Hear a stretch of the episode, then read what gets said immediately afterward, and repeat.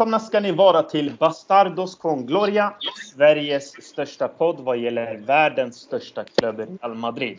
Eh, vi är inne faktiskt på avsnitt nummer 60 och vi ser fram emot den här säsongen. Och återigen så vill vi ge er det mesta och bästa kring Real Madrid. Eh, återigen vill vi passa på att tacka till alla som lyssnar och hör av sig. Eh, vi vill ju alltid såklart eh, finnas där och göra så många avsnitt som vi kan. Med mig har jag precis som vanligt min partner in crime, Beriar Taher. Hur har sommaren varit för dig min vän? Det har varit helt fantastiskt Meran. Helt fantastiskt. Mm. Avkopplad, ledig, semester. Men jag har precis börjat jobba igen så att um, ja, Mm. Det har varit jättebra. Hur har du haft det själv?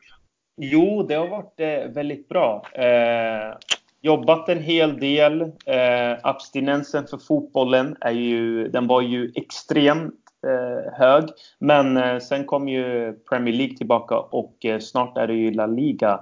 Så att eh, nej sommaren har faktiskt eh, ändå varit väldigt bra. Men Berger, du var ju också på en otrolig resa nere i eh, Kurdistan. Hur var den upplevelsen? Berätta lite. Den slog alla mina förväntningar faktiskt. Ehm, det mm. var trevligt att få träffa lite släkt som jag inte har träffat på 19-20 år. Två fastrar, kusiner och så vidare. Och, ehm, Ja, det var fascinerande faktiskt. Jag har ett eh, helt annat kontaktnät nu när jag har kommit tillbaka kan jag säga. Härligt. Eh, finns det några fotbollslag eh, där nere som eh, du har bra koll på? Eh, nej, inga särskilt. Men eh, det finns ju lag som går ganska långt i de här Asiencup och så vidare. Men inga liksom jättekända. Eh, mest, eh, det är ju inhemska spelare och sådär. Så det är, ja. Resurserna är inte riktigt där på topp eh, i jämförelse med till exempel eh, Kina, Japan och övrigt liksom i Asien. Men, eh, men de är där ändå och, och, och slåss om, om platserna. Härligt, härligt. Eh, kul. Eh, riktigt kul eh, Bergar. Och eh, Bergar, vi har ju som vanligt med oss en väldigt speciell eh, gäst som kan det mesta om La Liga men givetvis en hel del om fotboll generellt. Han har tidigare jobbat på Strife får man väl ändå säga eh, som kommentator och kommer från och med den här säsongen att kommentera La Liga med den nya arbetsgivaren eh, Seymour. Välkommen hit Marcello! Ja, tack snälla, tack snälla. Vilken eh, smickrande pres presentation. Mm. Eh, det, det, det, var snällt. Ja, men eh, det förtjänar du. Och eh, för er som inte känner till Marcelo, ni kan följa honom på diverse sociala medier, men främst Twitter då under namnet Spansk eh, fotboll. Vad brukar du publicera mest där? Vad, vad kan tittarna, eh, eller lyssnarna, förlåt, se på din Twitter-sida? Eh, nej, men det är väl generellt om, eh, om eh, spanska ligan. Jag har, har gjort ett litet eh, försök, kanske inte medvetet, men, men eh, försökt att och även liksom bara lyfta upp eh, eh, våra svenskor som är i, i, eh, i Spanien och i, i Real Madrids nystartade damlag också. Så att, men, men mycket om spansk fotboll och fotboll generellt sett. Liksom, både eh, ur ett känslomässigt perspektiv men också ur ett taktiskt perspektiv.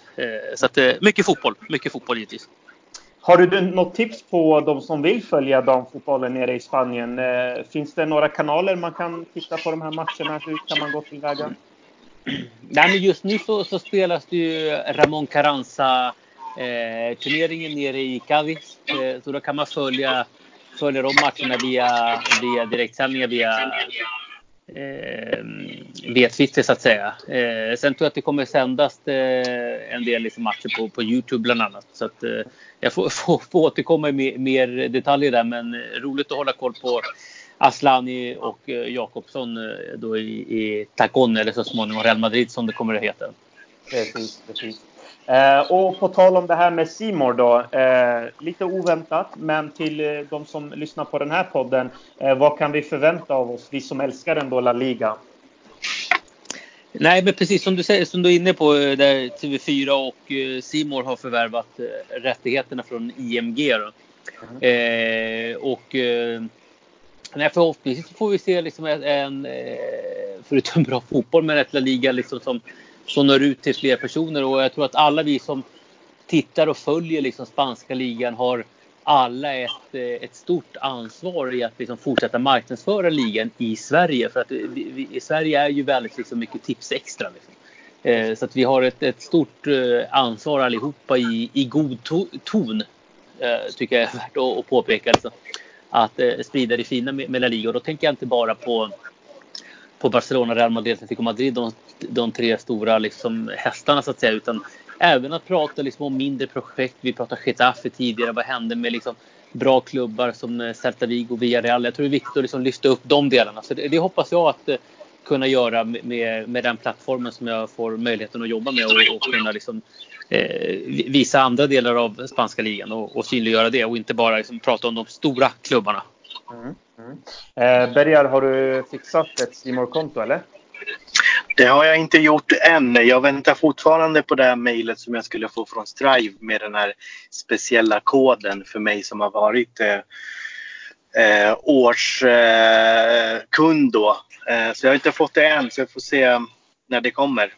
Men mm. eh, självklart så måste man ju joina om man ska se La Liga då den här kommande säsongen.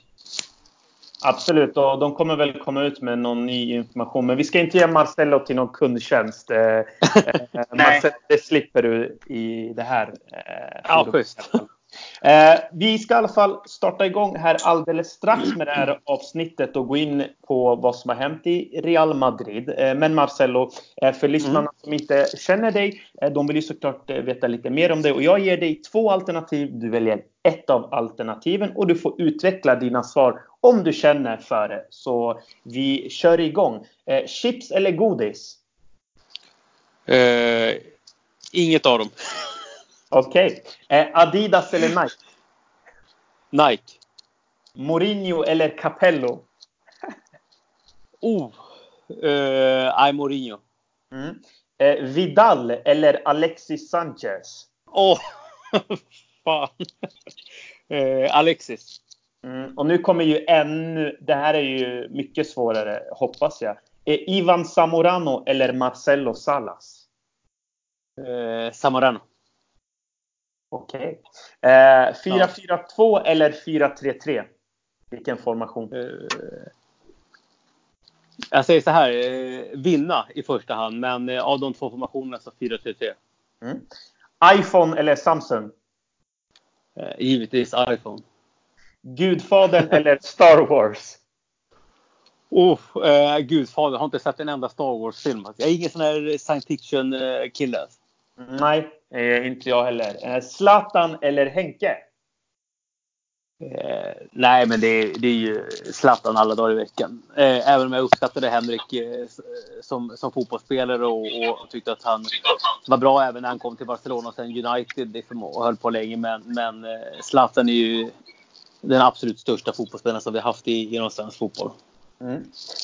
Och vad är störst att vinna som spelare? Champions League eller VM?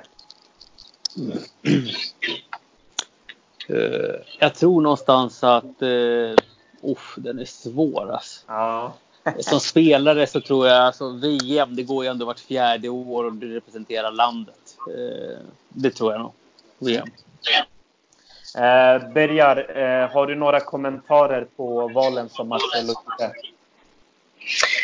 Intressant det här sista också med VM och Champions League. Vissa går Eh, Eh, kanske genom hela sin eh, karriär utan att vinna eller vissa klubbar går eh, hundra år utan att vinna och så vidare. Men eh, absolut, jag, jag tror också att VM är något man gör det är ju liksom sitt eget land och man verkligen brinner för det. Det handlar inte om pengar, det handlar inte om någonting annat än prestige och liksom ställa upp och göra det här. Och det är ett helt land som väntar och tittar nervöst. Så att ja, spännande. Ja, jag tycker lika där. Eh, Mourinho och Capello, hur tänkte du där? Det är intressant. Nej, men alltså jag kanske liksom är lite tidsblind. Liksom. Jag, gillar, jag gillar ju det Capello givetvis gjorde i Milan, Roma och sen eh, givetvis då i Real Madrid med den här makalösa vändningen med Reyes. Eh, eh, må han vila i fred här, men hans eh, liksom, eh, avgörande mål där. Eh, när han knarar in den i bortre när han skär in från höger. Men jag vet inte, du vet någonstans så, eh, Jag saknar inte Capello. Men jag saknar Mourinho. Alltså du vet, jag saknar den här liksom arga gubben som fortfarande ja. brinner. Många säger att han är, så här, ja, men han är slut och så. Men jag tror inte det. Liksom. Jag tror inte att han är det. Jag vägrar tro det. Liksom. Jag, jag saknar ju liksom honom och liksom den här arrogansen. Så här skön arrogans liksom, du vet, när han egentligen bara spelar med alla. Liksom. Jag saknar ju det. Liksom. Jag tycker liksom, det, det, är lite så halvtomt liksom, i Premier League eller i andra ligor när inte han är med. Så jag hoppas att, att han ska få, få träna här under säsongen eh, snart igen. Mm. Så det, det, är egentligen mitt argument. Liksom. Jag tycker han är bara en... Ibland blir man ju lack på honom och tycker att vad oskön han är. Liksom. Men sen när han inte är med, då man saknar liksom den, eh, den där liksom arrogansen på något sätt. Som jag sa. Mm. Det, det, det, är ett ärligt svar. för att Många ja. exkluderar Mourinho bara de hör namnet. De tänker bara usch, nej, inte Mourinho. Men eh, din beskrivning, det är precis det jag är en Mourinho-fan. Det är ju precis det jag älskar hos honom. Ja. Eh, lyssnar du någonting på honom nu när han sitter i BIN-studion? Eh, bara på med de här klippen som finns på, på Youtube. Jag har inte tillgång till dem. Liksom, eh, kanalen är så, så jag har inte liksom lyssnat mer, mer ingjutet. Men han är ju ganska... Alltså jag har sett det här klippet liksom när han eh, berättar om vilka, vilka, vilka fyra lag det är som som kommer vinna. Ja, som kan vinna. Och så nämner han liksom, Manchester City, B-team.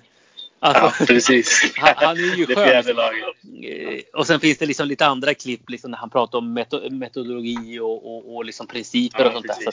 Så, eh, han är ju liksom oerhört kunnig och jag tycker där har de ju eh, där har de ju liksom förstärkt som, som 17 liksom. Det eh, tycker jag liksom. Och det, nej, jag, jag, jag gillar honom någonstans liksom. Det gör jag. Och, ja, precis. Och man hittar ju också honom eh, i Sky Sports-studion eh, för tillfället. Ja. Med Gary Neville och Jamie Carragher och grabbarna där. Och eh, det är ju fantastiska analyser som han gör. Och som expert är han mm. ju fantastisk. Och som ni säger, man hoppas ju se honom tillbaka på den stora scenen.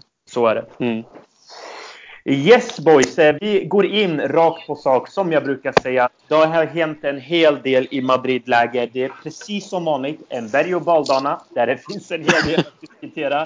Eh, Real Madrids försäsong är avklarad och på lördag väntar den otroliga tuffa bortamatchen mot just Celta Vigo.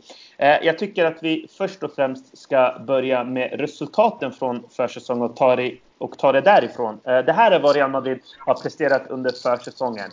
Förlust mot Bayern München med 3-1. Kryssmatch mot Arsenal 2-2. Eh, Real Madrid, Atletico Madrid, förlust med hela 3-7. Förlust mot Tottenham 1-0. Vinster mot Fenerbahce och Roma. Eh, och mot Roma förlorar man på straffar. Mot Arsenal vinner man Nej. på straffar. Nej. Salzburg var vinst där också, däremellan.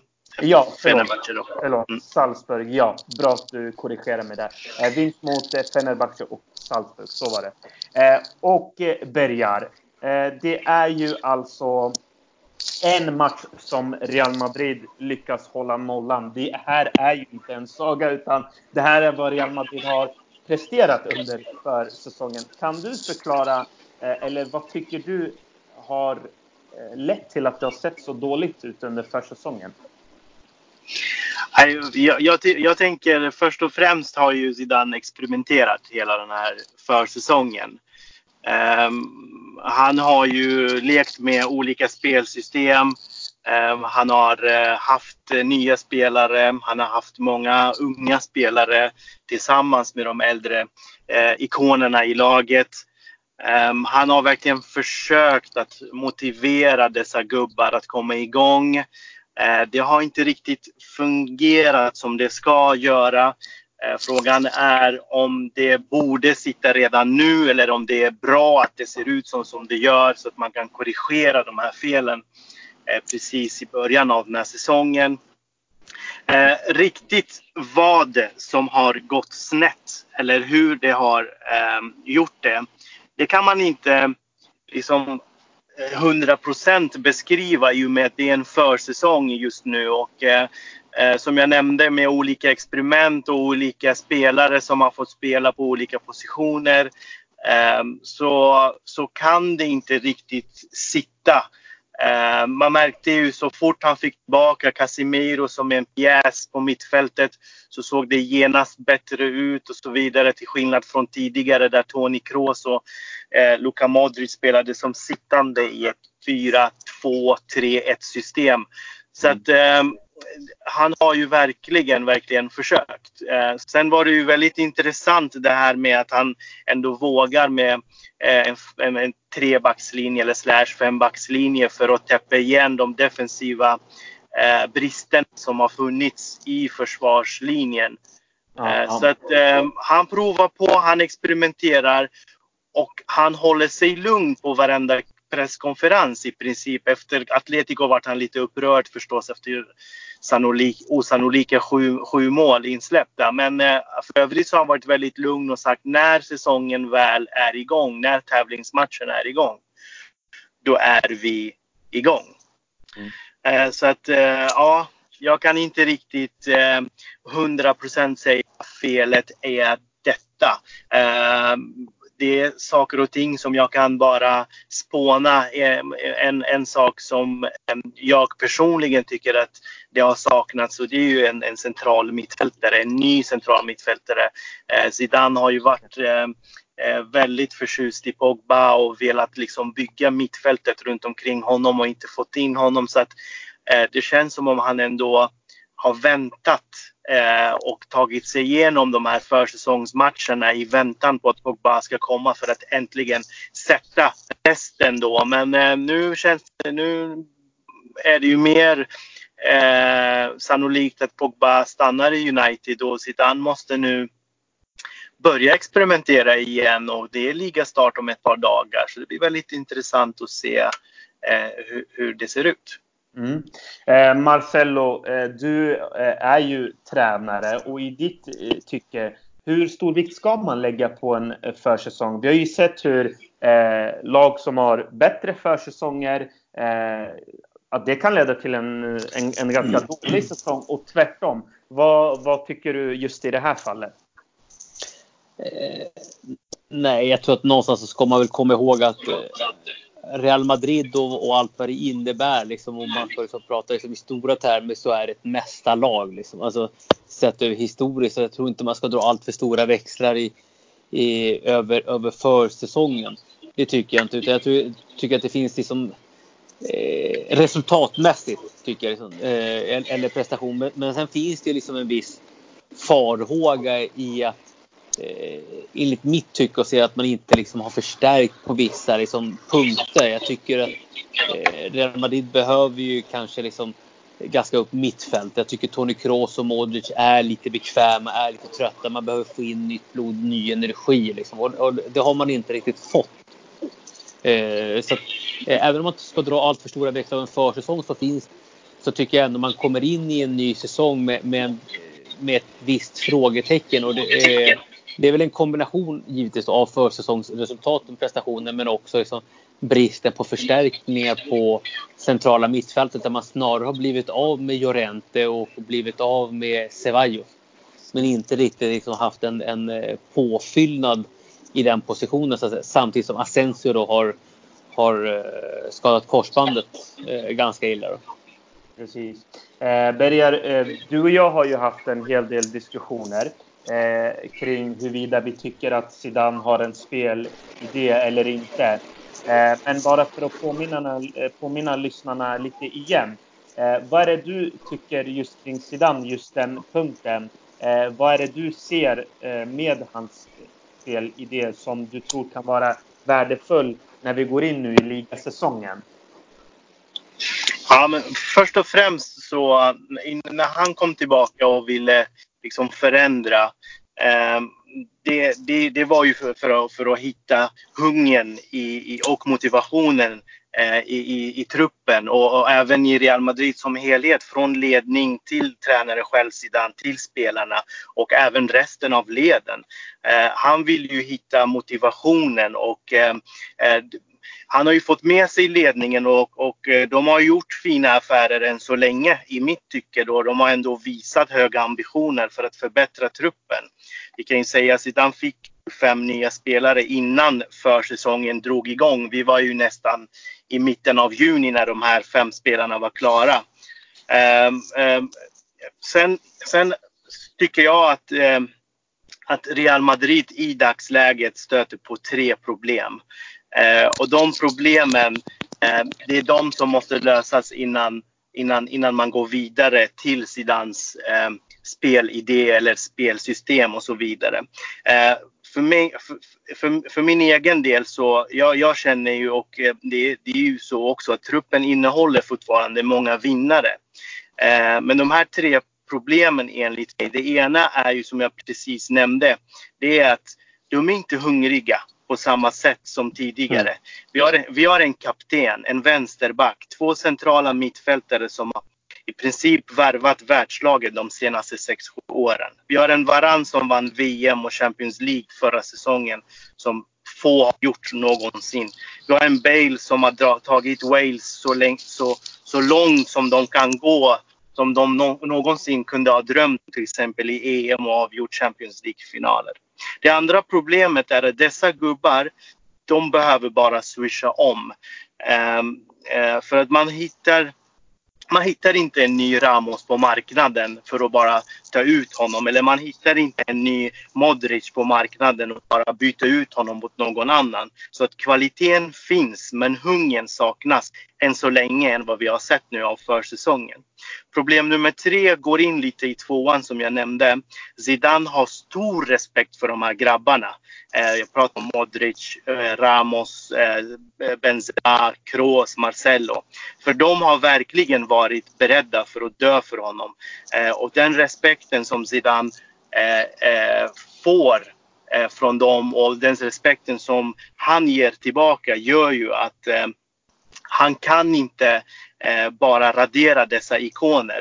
Eh, han har ju precis börjat, eller under försäsongen börjat med de svagaste skulle jag säga och det är lite kanske Bale, James, eh, Mariano, Ceballos, Llorente, de här som vi var inne på.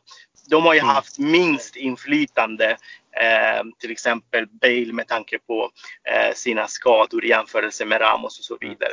Så att när motivationen och hungern är tillbaka, det är då Zidane kan också sätta sitt spel, eller sitt spelsystem. För att hur en, han gör nu idag känns det som att det funkar inte. Det blir skillnad när en ny spelare kommer in och är hungrig för att göra jobbet. Och då ser man vilken skillnad det blir. Vi pratade till exempel senast om eh, Nachos position kontra Eder Militaus. Båda har fått samma instruktioner i matchen men Militao gör det bättre för att han är mer sugen för att visa vad han går för. Han är verkligen motiverad och taggad till att göra jobbet. Mm. Så först och främst måste det hittas innan vi kan ta till nästa steg och börja ifrågasätta hur Zidane spelar. Mm. Eh, och varför jag tänker så också. Om vi tänker förra säsongen. Eh, där fanns ju Lopetegui som hade klar spelidé och han visste precis eh, hur han skulle spela och sådär. Men omotiverade spelare, förvisso väldigt slitna spelare också, gjorde att spelidén var värd noll i det läget. Så att det är därför jag tänker först och främst hungern, motivationen. Sen kan man gå in på Zidans spelidéer. Men eh. hur, hur får han igång den då? Alltså för att, eh, förlåt mm. att jag bara nej, nej, nej. Det, är ju ändå en mental, liksom, det är ändå liksom en påkoppling. Du säger liksom att det är bara switcha om. Men det är ju inte det. Alltså, alltså, vad är det som gör att de kommer klara av det i år? Eh, och inte gjorde, alltså det här är ett fenomen vi har sett flera lag. Jag tänker både vi har sett svenska landslaget, chilenska landslaget, vi har sett Barcelona, vi har sett många, liksom, Xavi. Alltså när de är mätta, alltså det enda tanken är alltså då måste du få in spelare som faktiskt rent av kan konkurrera med dem. Ceballos mm. Llorente gör ju inte det. Eh, Militao gör ju inte det i samma utsträckning. Men vi mot Marcelo, ja, möjligtvis. Jovic, inte, ja, kanske liksom, eh, ja, jag sa det sånt där. Men det, jag, jag ser liksom största problemet är ju fortfarande liksom inne mitt fältet och du hittar de här som Pogba, liksom, är han rätt gubben då? Liksom, Eriksen eh, Milinkovic Savic. Liksom, är det sådana spelare de behöver eller, eller eh, Donny van Beek där från, från, eh, från Ajax? Liksom. Det, det, det, är mer liksom, det, jag tror inte att det är så lätt att bara switcha om. Risken blir ju att det blir lite som, jag vet inte om ni kommer ihåg det, men kanske cirka för tio år sedan när Milan hade sitt, eh, sina äldre spelare med Pirlo, Megatuso och Ambrosini och de här. De var aldrig riktigt liksom, eh, nära i slutet liksom, i, i, i ligan, men de var alltid heta i Champions League. Och det är väl där man, eh, Real Madrid ändå vill liksom växla upp och vara nummer ett i Spanien. Det så, så, har jag tolkat det i och med Sedans återkomst. Mm. Eh, om jag bara får spinna eh, vidare lite där Marcelo. Mm. Eh, det är ju så att när Zidane först blev anställd, eller när han andra sessionen då, när han mm. skulle komma tillbaka, då var ju då var det ju väldigt mycket revolution på många läppar.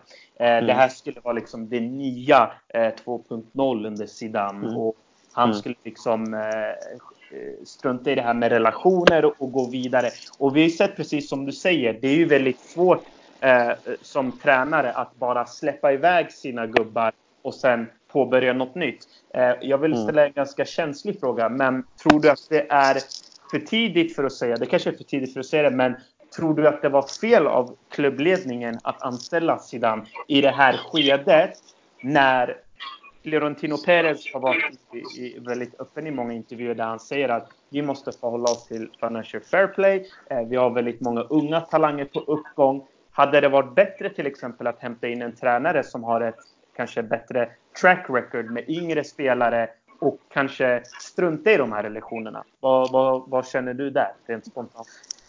Eh, nej, jag tänker eh, att man måste komma ihåg vad som, hur Real Madrid mådde när Eh, man avskedade Lopetegui och eh, när Zidane, eh, eller först då Santiago Solari och sen Zidane.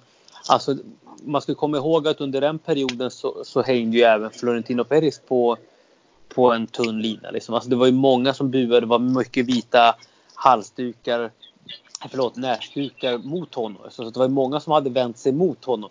Så att ta tillbaka Zidane var ju praktiskt det enda han kunde göra. Det, kom, kom ihåg att det, liksom, det spekulerades också om att, att, att de, han hade liksom haft eh, samtal med Mourinho och det tycks, togs ju inte alls emot väl liksom, enligt, enligt eh, de eh, mätningarna som gjordes verkligen på varken på ASS eller, eller Marca.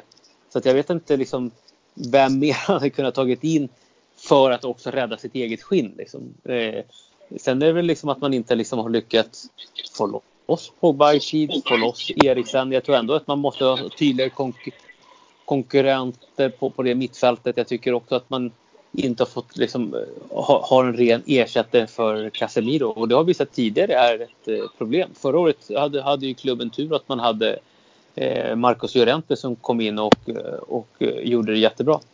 Mm. Eh, Bergar, eh, om vi fortsätter vidare på samma spår då. Eh, du pratade mm. om det här med motivation. Jag, jag, förstår verkligen vad du menar. För det är ju några spelare som är väldigt eh, trötta och måste vakna till liv. Och som Marcelo säger, det kan vara väldigt svårt.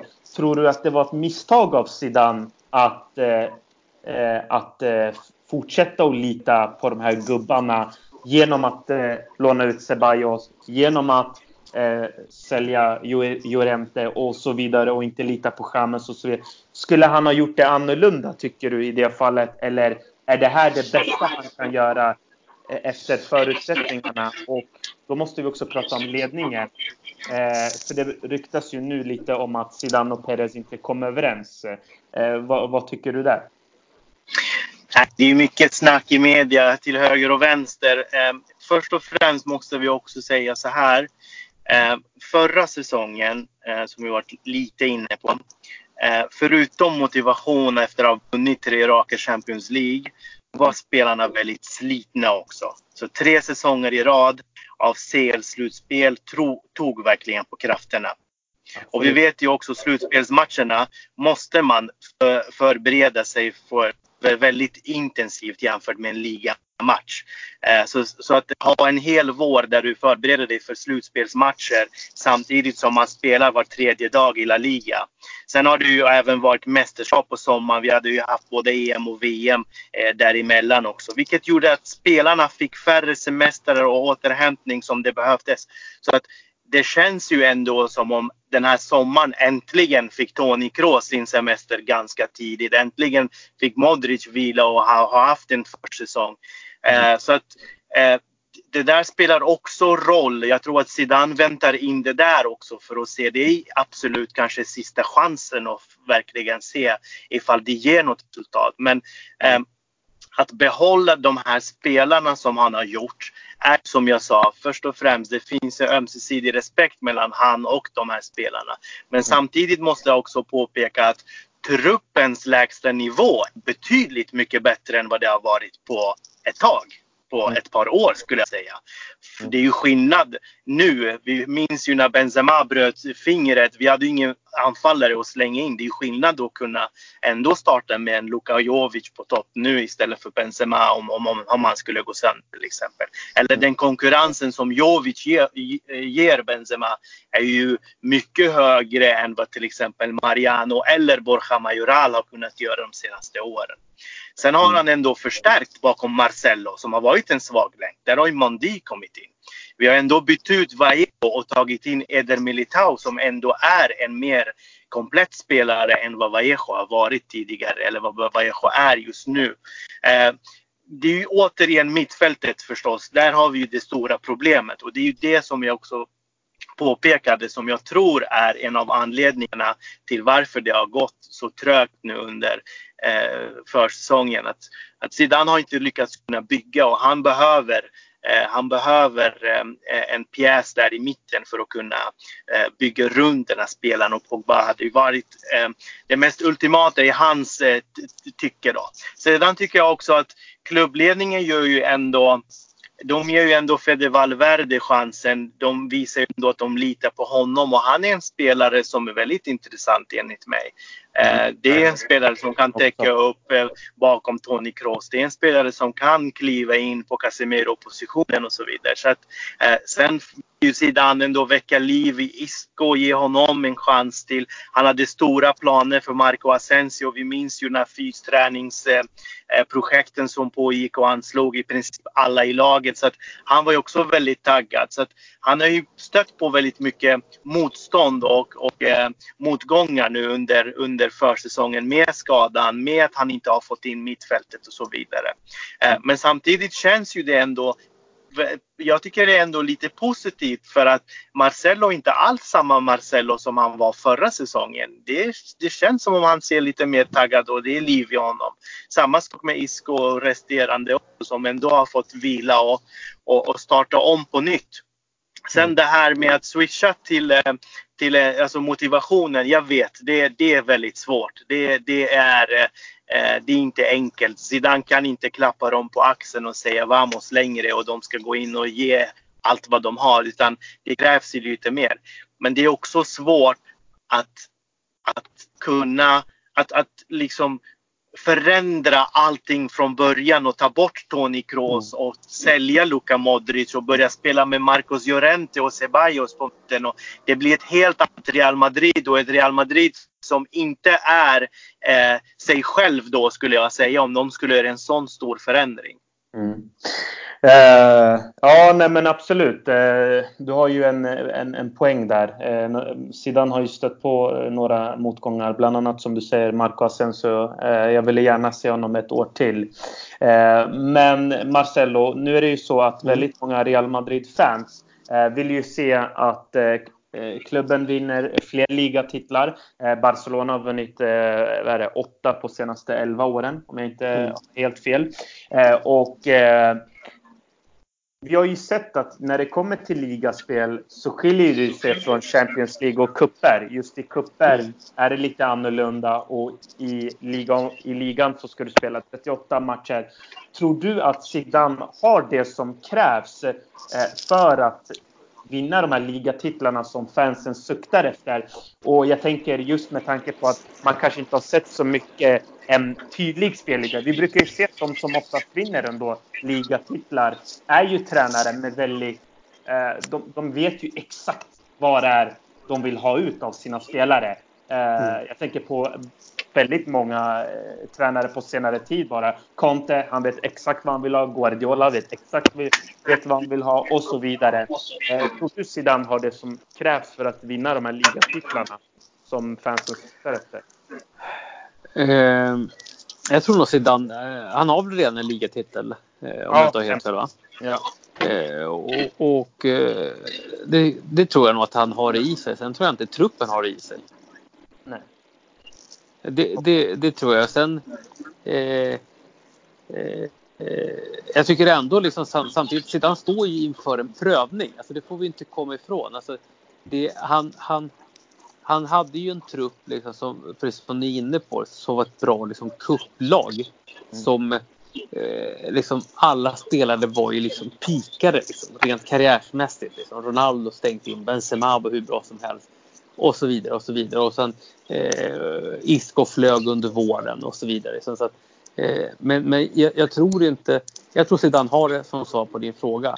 Men jag tror inte truppen är tillräckligt kvalitativ för att Eh, för att eh, kunna konkurrera med ligatitel. Men det jag tror idag. Jag tycker, för mig är mittfältet idag, när, när vi spelar in det här, eh, är mittfältet för svagt.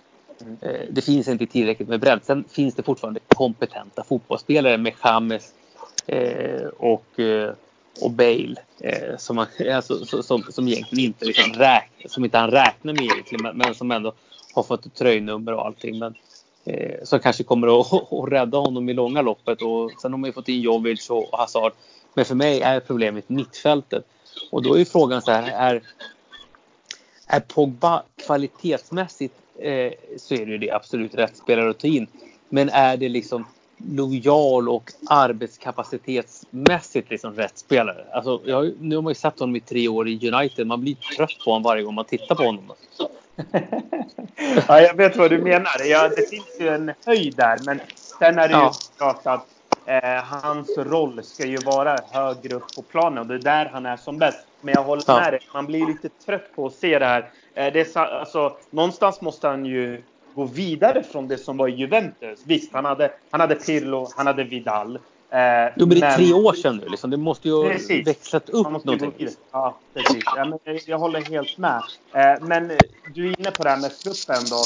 Eh, om vi jämför lite med Barcelona, eh, som är de eh, största rivalerna till Real Madrid. Då. Mm. Eh, vi har sett på sociala medier och både jag och Bergar har snackat om det med, med, med våra vänner och så vidare. det känns ju som att många av oss tycker ändå att just nu så känns vi lite bakom Barca sett till vad de har värvat och vad de kanske får in då.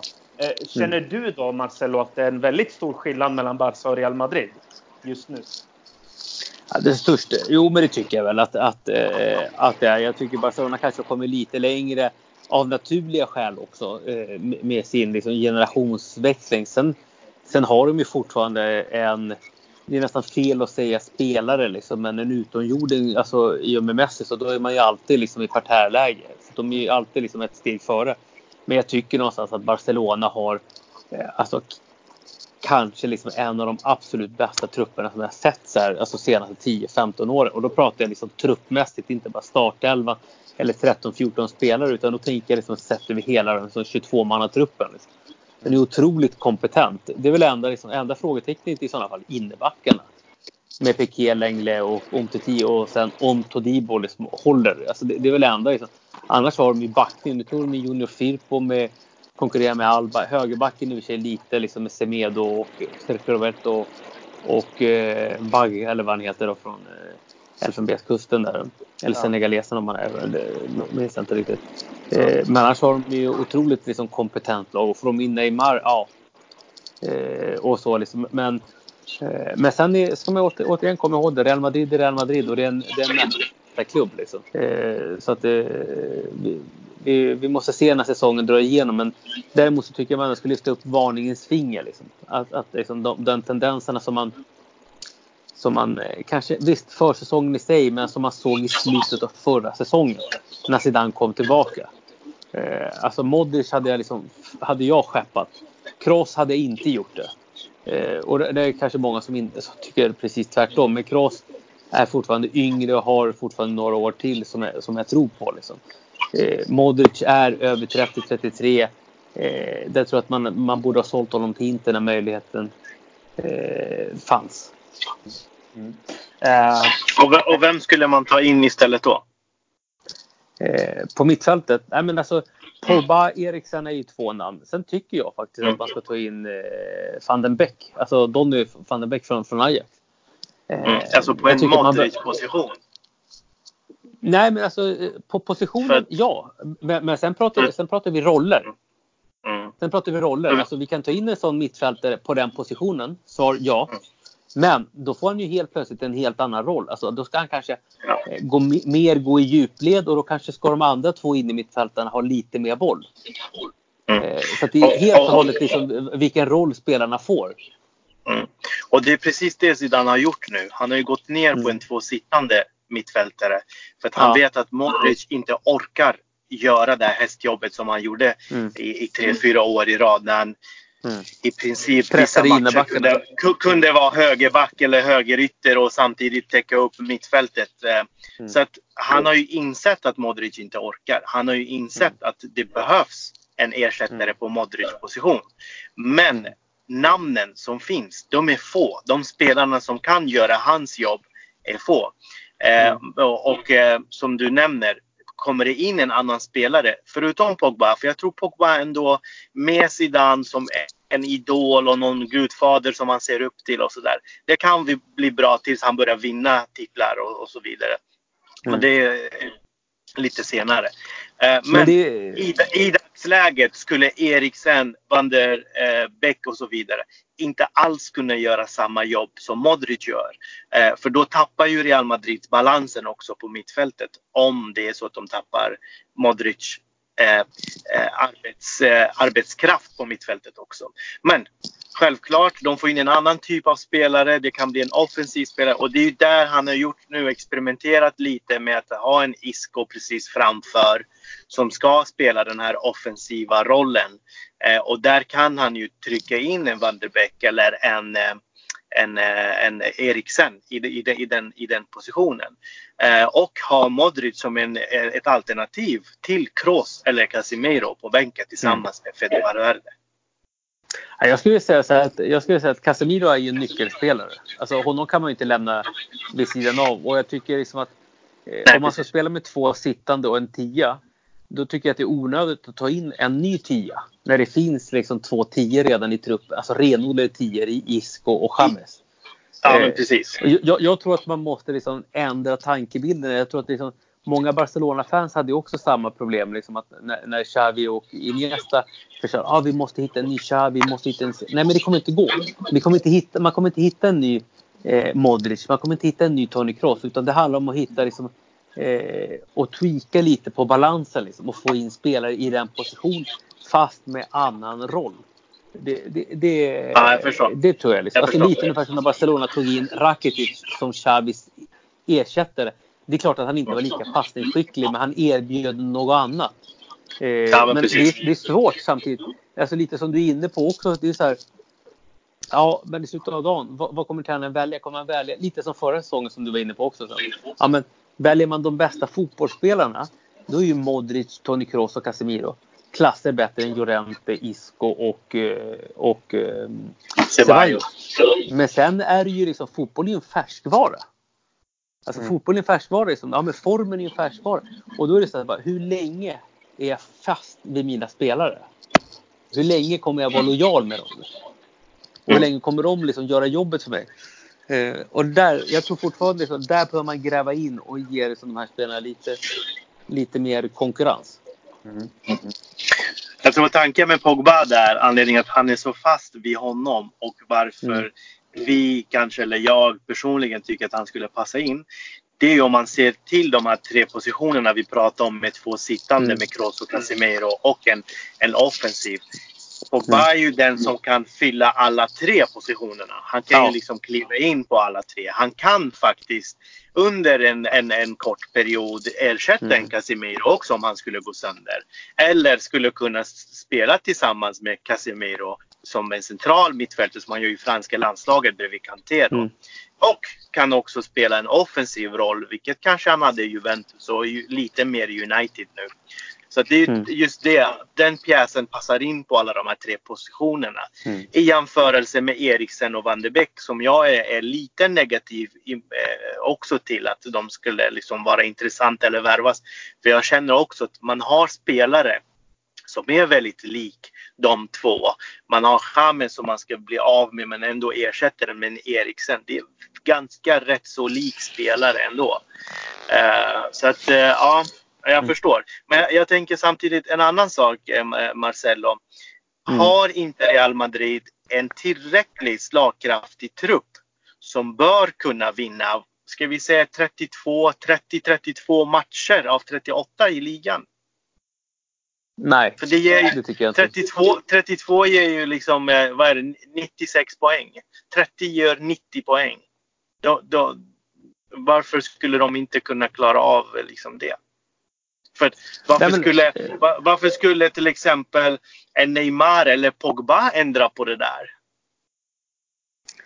Eh, för att truppen behöver konkurrensutsättas. Den är inte tillräckligt konkurrenskraftig. Alltså, Eh, alltså, kvalitetsmässigt, ja mittfältet i första hand. Eh, men även högerytten. Högerytten, alltså, det har vi inte pratat om. Alltså, vem ska spela till höger? Alltså, är det Lukas som ska bära det här laget? Nej, det, eh, nej men alltså, det, det går ju. Nej, men alltså, år. Alltså, ja, precis. Nej, men alltså, alltså, jag hoppas att ni tolkar mig rätt. Alltså kvalitetsmässigt så är det inget snack om att Real Madrid har en kvalitetsmässigt bra trupp. Det är, mm. liksom, det, det är ju inte frågan här. Utan frågan är ju här att de spel, nyckelspelen är inte tillräckligt konkurrensutsatta och då är det svårt att få ut de där extra procenten och det är Real Madrids trupp. Så att om Real Madrid har en trupp eh, för att ta 30 segrar eh, Ja och nej blir svaret på den frågan. Jag var ju ganska rakt på att, att det var nej. Liksom. Men det är klart att de har det till en viss del. Men, men jag tror inte att de kommer göra det. För den truppen, är, och i synnerhet mittfältet, är inte tillräckligt konkurrensutsatt. Eh, jag tror inte liksom att att Modric, Kroos och Casemiro kommer orka över, över 38 omgångar. Det, det, det, det, tror jag inte. Jag kanske har fel. Och det får vi se sen i augusti, augusti maj. Liksom. Mm. Mm, det är intressant. Mm. Mm. Eh, men, jag, ju, men jag tror vi, vi måste bara mm. skilja på det här med liksom kvalitetsmässigt och, och, och liksom vad som händer. Sen kommer det skador och så vidare. Mm. Och så. Ja, men, men, jag tror de behöver, och som jag sa, det, vi har fortfarande inte pratat om högerytten. Liksom. Och utgår från att de har spelat 4-3-3. Vem ska spela där? Mm. Eller hur ska de spela? Liksom? Vet du vad det roliga är? Det är den positionen de har, eller sidan har flest alternativ. Mm. På högerytten? Ja. Vi har flest eh, högeryttrar i laget om man räknar med Marco Asensio också. Ja, men Asensio out. Vänsterbackar är två. Högerbackar är två. Alltså centrala mittfältare är två. Anfallare är två. Alltså offensiva mittfältare är två. Men högeryttrar, vi har liksom, det är typ fyra. Det är Bale, det är Asensio, det är Lucas Vasquez, det är Vinicius, det är Rodrigo. Det, alltså det är så många liksom, alternativ. Men, men det är ändå intressant att, eh, att, att eh, det, är ju, det är ju en stor fråga eh, vem som ska spela där. Mm. Men, om, men om vi går in på högerytten nu då, Marcello. Jag tänkte mm. fråga dig, eh, för att jag vet någonstans var Bergag står i det här. Eh, jag tänkte kolla just högerytterplatsen, om vi, om vi går in lite på det då. Men mm.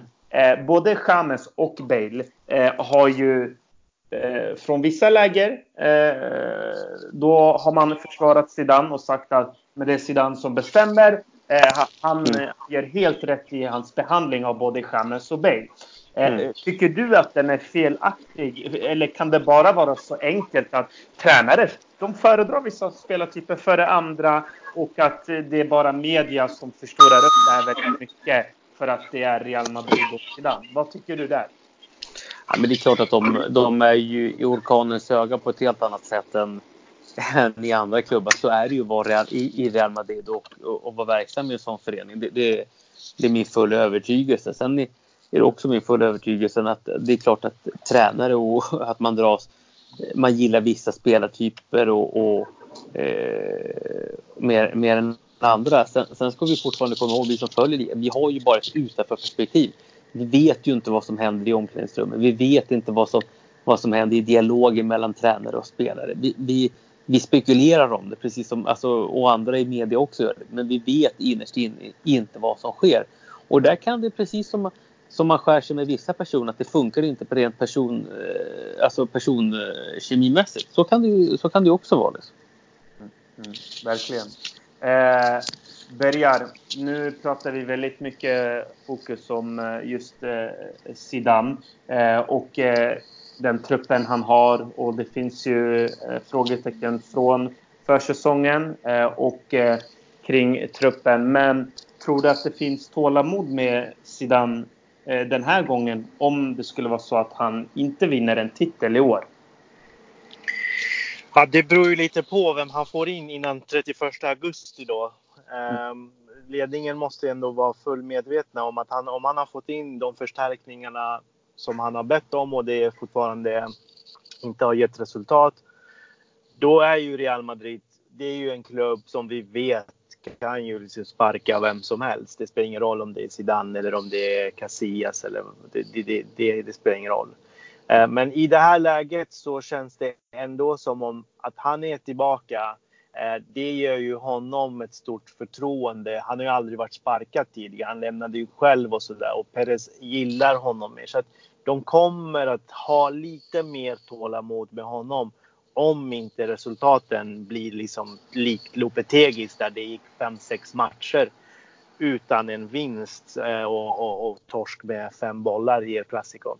Så att eh, jag tror att ändå de kommer ha tålamod. De är, jag tror att de ändå kommer att eh, förstå sin situation om inte de här förstärkningarna görs mm. innan 31 augusti. Då. Mm. Ja, men jag håller med. Eh, man måste ju skilja på hur man inte vinner titlar och hur man inte vinner titlar. Om det låter logiskt. Att, att som du säger, om Zidane, om det blir ett eh, kaos där eh, det går väldigt många matcher utan en vinst och det ser inte alls bra ut och det uppstår mm. kanske problem på sidan av planen då som du säger, då kanske han är mer illa ute. Men om det kanske finns någonting att bygga vidare på, om man ser någonting eh, som är intressant, eh, då är det som du säger, förtroendet för Sedan är ju väldigt eh, högt. Den, den är speciell. Mm. Den är speciell och eh, den är speciell i hela klubben bland spelare, tränare, ledare, fans och så vidare också. Eh, man, som, som supporter, man, vi såg ju Marcelinho förra säsongen i Valencia som fick mm. fortsatt förtroende och det hände saker i slutet av säsongen. Eh, man hade ju ändå önskat i efterhand, eller att vara lite efterklok och ja. Lopetegi borde ha stannat och, och så vidare. Jag, jag, hoppas att de gör inte det där misstaget igen även i år, även om det skulle gå dåligt. Eh, men jag tycker inte att han är under Eh, en jättepress eh, än så länge. För att eh, alla har ändå på något sätt redan nu räknat bort Real Madrid och tycker inte de har förstärkt tillräckligt och så vidare. Så att går resultaten emot, då blir det så här, ja, men det var ju precis det vi har pratat om och det var ju inte eh, oväntat så att säga. Eh, mm. Men eh, om vi tar till exempel Valverde i Barcelona, om Neymar kommer in och helt plötsligt inte resultaten går som de ska göra fram till jul. Då har han ju en annan press eh, med, med 3-4 miljarder inköpta spelare. Men här är det lite annorlunda ändå tycker jag. För det känns ju ändå som om Real försöker bygga sakta men säkert framåt. Och det är inget så här, Atletico har vi varit inne lite på, där ska det ju hända snabbt och de behöver resultat. Eh, eh, samma sak med Barca, är ju väldigt, eh, vill ju verkligen vinna där Champions League så länge Messi är, är på den här högsta nivån. Så förstärker ju så mycket som möjligt runt omkring honom för att det ska vara till hjälp. Men eh, jag tycker ändå inte att Real eller Zidane är, eller bör vara under en sån press. Mm, mm. Ja, nej, vi får se. Det ska bli högst intressant. Eh, grabbar, vi går vidare och fokuserar på matchen som ska komma eh, för Real Madrid. Eh, Marcelo, eh, Real Madrid möter ett Celta Vigo. Eh, vi vet att mm. Eh, det, är en, det kan vara en mardrömsarena för Real Madrid. Vi såg att Zidane bröt den någonstans, den förbannelsen. Men inte ens han hade alltid det så lätt på den arenan. Eh, berätta lite om eh, Celta Vigo, eh, vad man dels har gjort under sommaren och vad kan Real vänta sig? Vilka spelare ska man se upp med? Eh, nej, men alltså, det, man bör, bör se upp med i första hand det är väl Iago Aspas. Det tycker jag vi såg förra säsongen hur pass viktig han var när, han, när eh, klubben låg under nedflyttningsstrecket och han kom tillbaka där under februari, mars och eh, spelade kvar laget i, i, i, i ligan. Eh, sen tycker jag väl att de har eh, fått behålla ändå en hel del spelare. Jag tänker ändå Lobotka som är en en, eh, en spännande liksom, eh, innermittfältare. Eh, och nu har ju Franny Skribia fått liksom en, en hel försäsong och fått jobba med, eh, med laget på ett helt annat sätt. Va? Eh, Sen tycker jag eh, en, liksom, alltså, i början är det alltid svårt, liksom, men jag tycker ändå det, det, det är en, eh, en bortamatch som eh, de bör vinna, Real Madrid. Det tycker jag. Liksom. Men Celta Vigo är ju ett kompetent lag. De, de har ju liksom en, en, stark offensiv nu när de fick in Dennis Suarez bland annat. De har Brais Mendes, eh, Santemina, Iago Aspas. Så det, det, det, är en stark kvartett alltså, med, med, spanska mått eh, mätt. Sen, sen är det väl alltid som med många av de här spanska lagen eh, och mittenlagen att de har bra offensiv. Sen är det ju alltid lite frågetecken för defensiven. Eh, så är det ju. Så att, eh, det, det beror på lite hur de, hur de eh, klarar sig där. Det tycker jag liksom att mittfältet framåt Celta Vigo jättebra. Backlinjen lika säga liksom att nu har de ju plockat in han U21-mästaren där, Jorge Sainz från um, Tenerife som gick via Valencia då, så att säga, på, på, på lån och så till, till Celta Vigo. Um, Uh, ja. Kompetent lag. Men, men Real Madrid måste vara mer poänger och ingenting annat. Mm. Mm. Eh, absolut, eh, det håller jag med om. Eh, det kommer bli en eh, oerhört intressant match. Bergar, vad är viktigt för dig att se i den här matchen mot Celta Vigo? Det är att matcha deras eh, intensitet och motivation. Mm. Det tycker jag är eh, A och O i de här matcherna mot de här mittenlagen. Eh, och ett mm. tidigt mål skulle ändå vara till stor hjälp för Real Madrid. Kunna andas för Celta Vigo. Eh, ja, bli lite skrämda så att säga. Bjuder de in Celta i matchen då är det ju, det, det, det kommer bli surt för Real Madrid. Mm.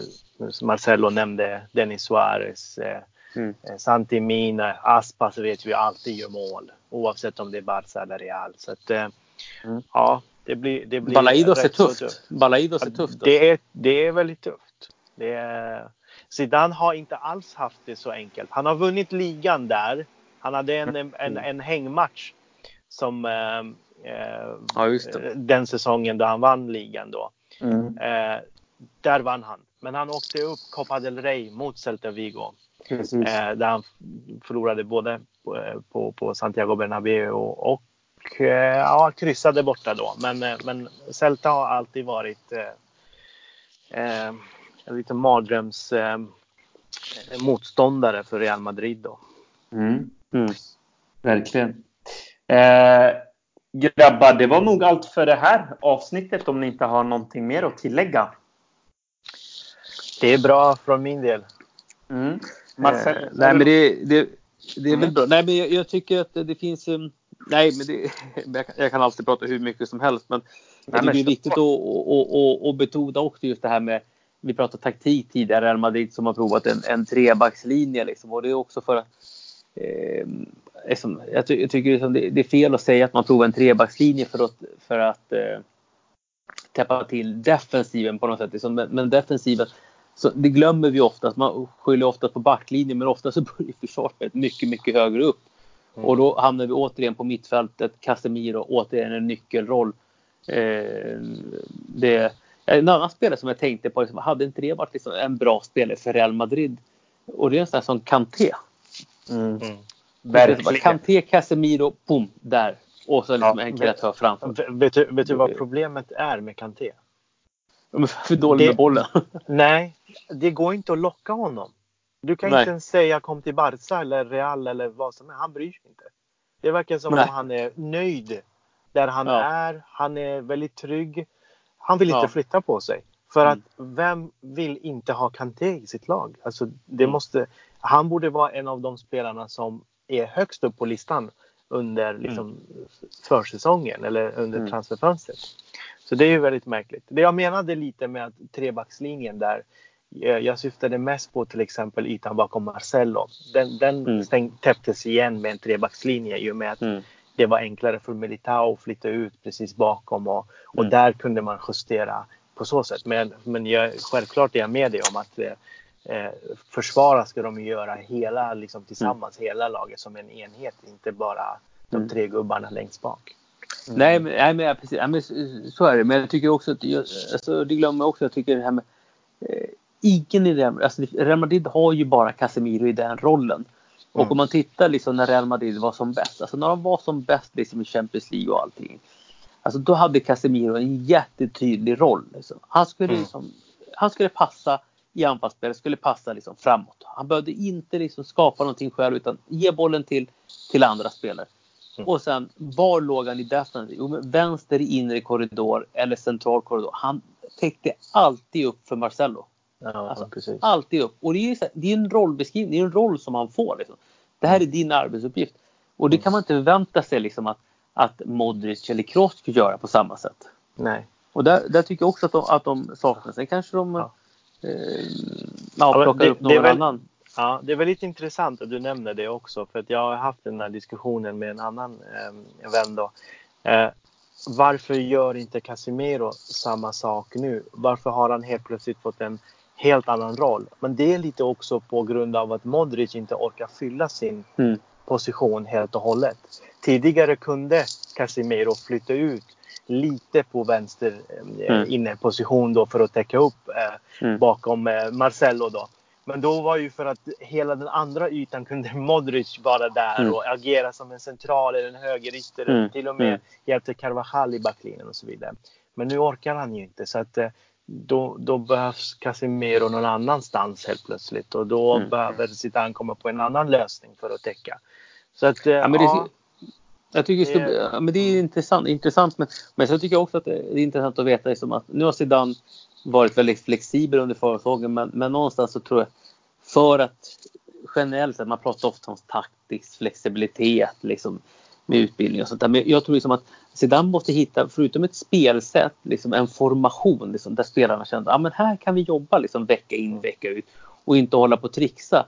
Och då finns det ändå liksom lite eh, möjligheter men jag ser också lite hål. Liksom. Alltså, de har ju liksom både Vinicius Junior och Hazard som trivs bäst till vänster. De har eh, en eller två toppar, Jovic och, och eh, eh, Benzema. Benz som kan spela tillsammans. De har två tior och så liksom. Men jag tror inte att det vore, alltså jag tror att han måste hit och när de flög som mest då spelade de med diamanten på mittfältet. Alltså det var när Mm. Isco flög på, på mitten liksom. Ja, är det så de ska spela eller ska de hålla på att byta från vecka till vecka liksom? Eh, och Alltså, Hazard är ju, är ju Mm. renodlad, är ju lite mer vänsterytter. Och jag, jag tänker det här, som Vinicius Junior. Kan Mbappé, som kanske liksom är den absolut liksom, mest lovande och liksom det är toppspelaren som vi har. Kan han gå från en vänsterytter, från en central forwardsplats till att spela högerytter. Då kan Vinicius Junior också göra det. absolut. Det är min Eh, take. Liksom. Ja, men precis. Jag kan ju också säga att eh, de, eh, vad blir det nu, fyra, fem första försäsongsmatcherna, då Mm. spelade han ju med samma formation. Det var 4, 2, 3, 1. Det var helt Mm. samma. Det var efter det var efter Fenerbahce-matchen innan Salzburg, eller till matchen Salzburg. Då Mm. testade han den här trebackslinjen då. Och det har han gjort. Det gjorde han i första halvlek mot Roma. Och övergick till eh, 4-2-3-1 i andra halvlek mot Roma. Vilket ändå kändes mer tryggare för spelarna. Och det blev ett helt eget spel. Och satte en mycket högre press på Roma. Och skapade mycket Mm. och kunde lika gärna ha vunnit. Men, eh, men eh, det, det har ju ändå funnits en liksom grund. Det här är, det är så här vi ska spela. Men jag vill ändå när det är försäsong ändå träna och öva på de här tre, trebackslinjen eller om vi kan kalla fembackslinje.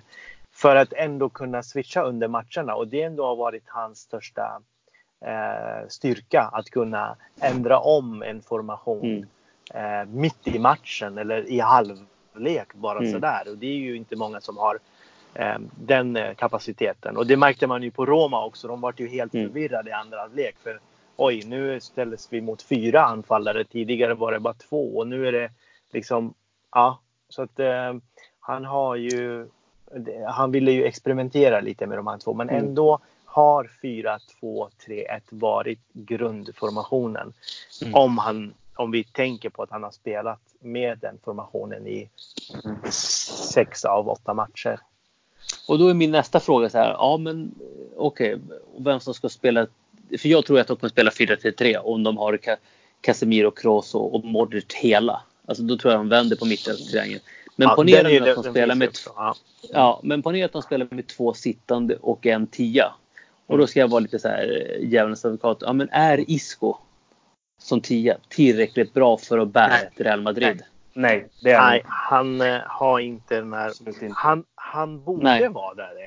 Liksom, den rollen han hade i Spanien lite bakom mm. eh, Morata eller eh, mm. David Silva och så vidare. Så att eh, där kan han ju göra poängen. Där har han gjort det och han har gjort det i flera matcher och du nämner våren där han spelade som en mm. eh, tia i den eh, diamantrollen och så vidare. Så att han har det i sig men han har inte fått ut det och för, det är ju precis det han försöker som väcka liv i Isco igen. Men fortfarande, oavsett hur bra han är och hur duktig han är, om han går tillbaks till den toppen som han hade, han är mm. fortfarande mm. inte den här tian som gör lika många poäng till exempel som James Rodriguez gör eller som mm. kanske eventuellt Eriksen och Van de Beek kan göra. Mm. Så de mm. saknar ju en, eh, ja, det blir någonting mitt emellan där med Isco. Mm. Ja, precis. Och sen är ju James har de ju där också. Eh, och sen tycker jag de har en annan liksom så spännande spelare. Jag tänker på en sån där japanen Kubo. Ja, precis. Vad händer med honom? Rodrigo. Ja, det, ja exakt. Två spelare. De båda är två grymma spelare. De båda är ja. ju eh, registrerade i Castilla och eh, Kubo mm. har ju imponerat eh, mest på mig i alla fall. Och jag trodde faktiskt till och med att han var så pass bra att han skulle faktiskt börja i A-laget på en gång.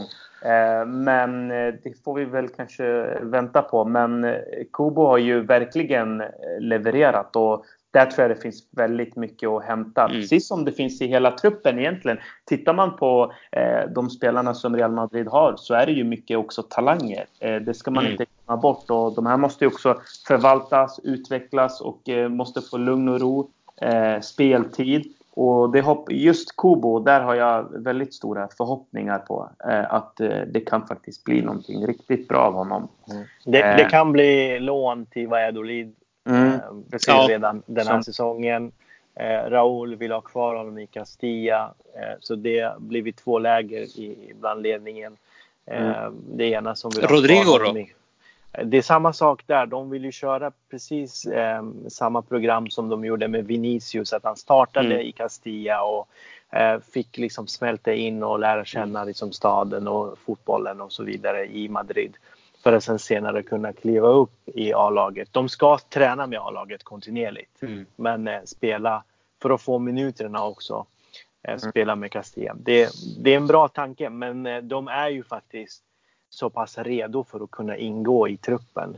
Eh, och när de ändå har dem i Castilla så kommer de att kunna räkna med dem i truppen. De kommer ju säkerligen spela Copa del Rey-matcher och bli uttagna ifall det saknas spelare på vissa positioner.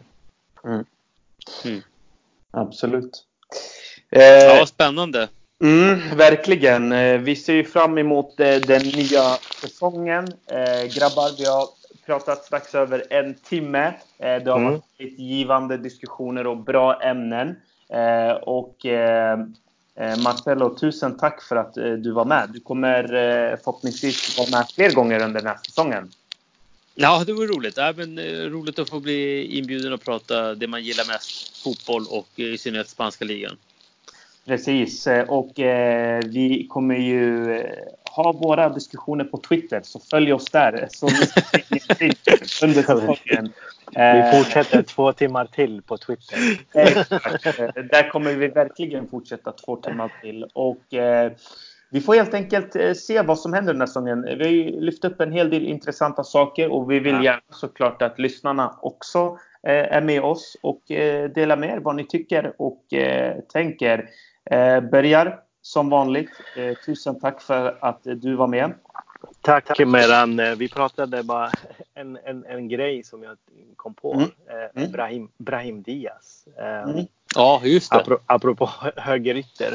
Ja. ja det finns ju också potential i den grabben som eh, är på väg tillbaka efter sin skada. Så att det blir intressant att se Verkligen. hur och vad han får för roll i laget. Mm. Mm. Men tack för att eh, jag fick vara med igen. Eller tack för den här gången och tack Marcelo. Tack för en härlig fotbollsrunda om La Liga och Real och allt i sin Och vet ni vad som händer nu? Eh, på min eh, mail här så ploppar det upp Comunicado Official. Eh, Neymar är klar för Real Madrid, Bergar. Fan, ni gick nästan på det. Eh, Lunin är klar för Real Valladolid. ah, Lunin är utlånad. Ja, precis. Ja, fan. Valladolid ja. har Real Madrids B-lag. Det låter bra. Vi, jag kommer faktiskt eh, hålla lite extra öga på Real Valladolid. Och, eh, det måste Ronaldo... man för Ronaldos skull också. Ja, precis. Kom igen. Eh, La Liga kommer vara så, fin, så fint i år. Och eh, förresten, jag vill bara snabbt säga också. Eh, nu eh, ska vi avsluta, men det har vi gjort i en timme nästan. Men eh, Joao Felix, det är också en, en, en kille som, som jag tycker att eh, vi alla ska hålla ett eh, öga på. Eh, även om han tillhör rivalerna. Vilken spelare. Jag såg han live på Friends. Det gjorde du också, Bergar. Eh, det finns så mycket gott i La Liga den här säsongen. Ja, en kanonspelare. En sista grej som jag kom på. Apropå, eh, apropå Real Madrid och Valladolid. Det fanns en spelare i fjol i eh, Valladolid som ingick i Galacticos eh, och eh, ah, eran. Eh, Pavones och Sidanis. Kommer du ihåg vem det var? Borja. Borja, stämmer. Mm. Bra gubbar. ja, precis. Nej, intressant. Mm. Att han var kvar ända ända tills nu. Det, det, det är så ja. många som är borta. Eh, och en kille som ändå fick lite inhopp här och där och spelade ju och, och fick lite tid. Ja, bland, bland, bland alla stjärnor. Bra gubbar. Tack för allting. Tack själv. Gott. Tack själv. Tack till alla lyssnare. Allt gott till er. Ha det bra. Detsamma. Ha det bäst. Hej. Sköt om er, eh, lyssnarna, och vi hörs på återseende. Adios.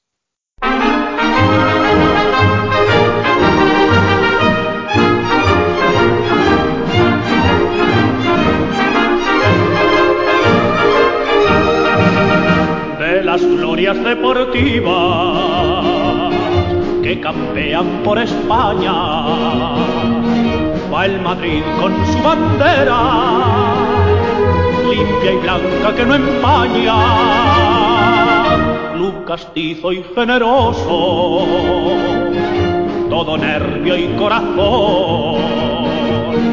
Veteranos y noveles, veteranos y noveles miran siempre sus laureles con respeto y emoción. A la Madrid, a la Madrid, noble y bélico Atalid, caballero del honor. A la Madrid, a la Madrid a triunfar en buena lid, defendiendo tu color. A la Madrid, a la Madrid, a la Madrid. A la Madrid, a la Madrid, nobles del Iguadalí, caballeros.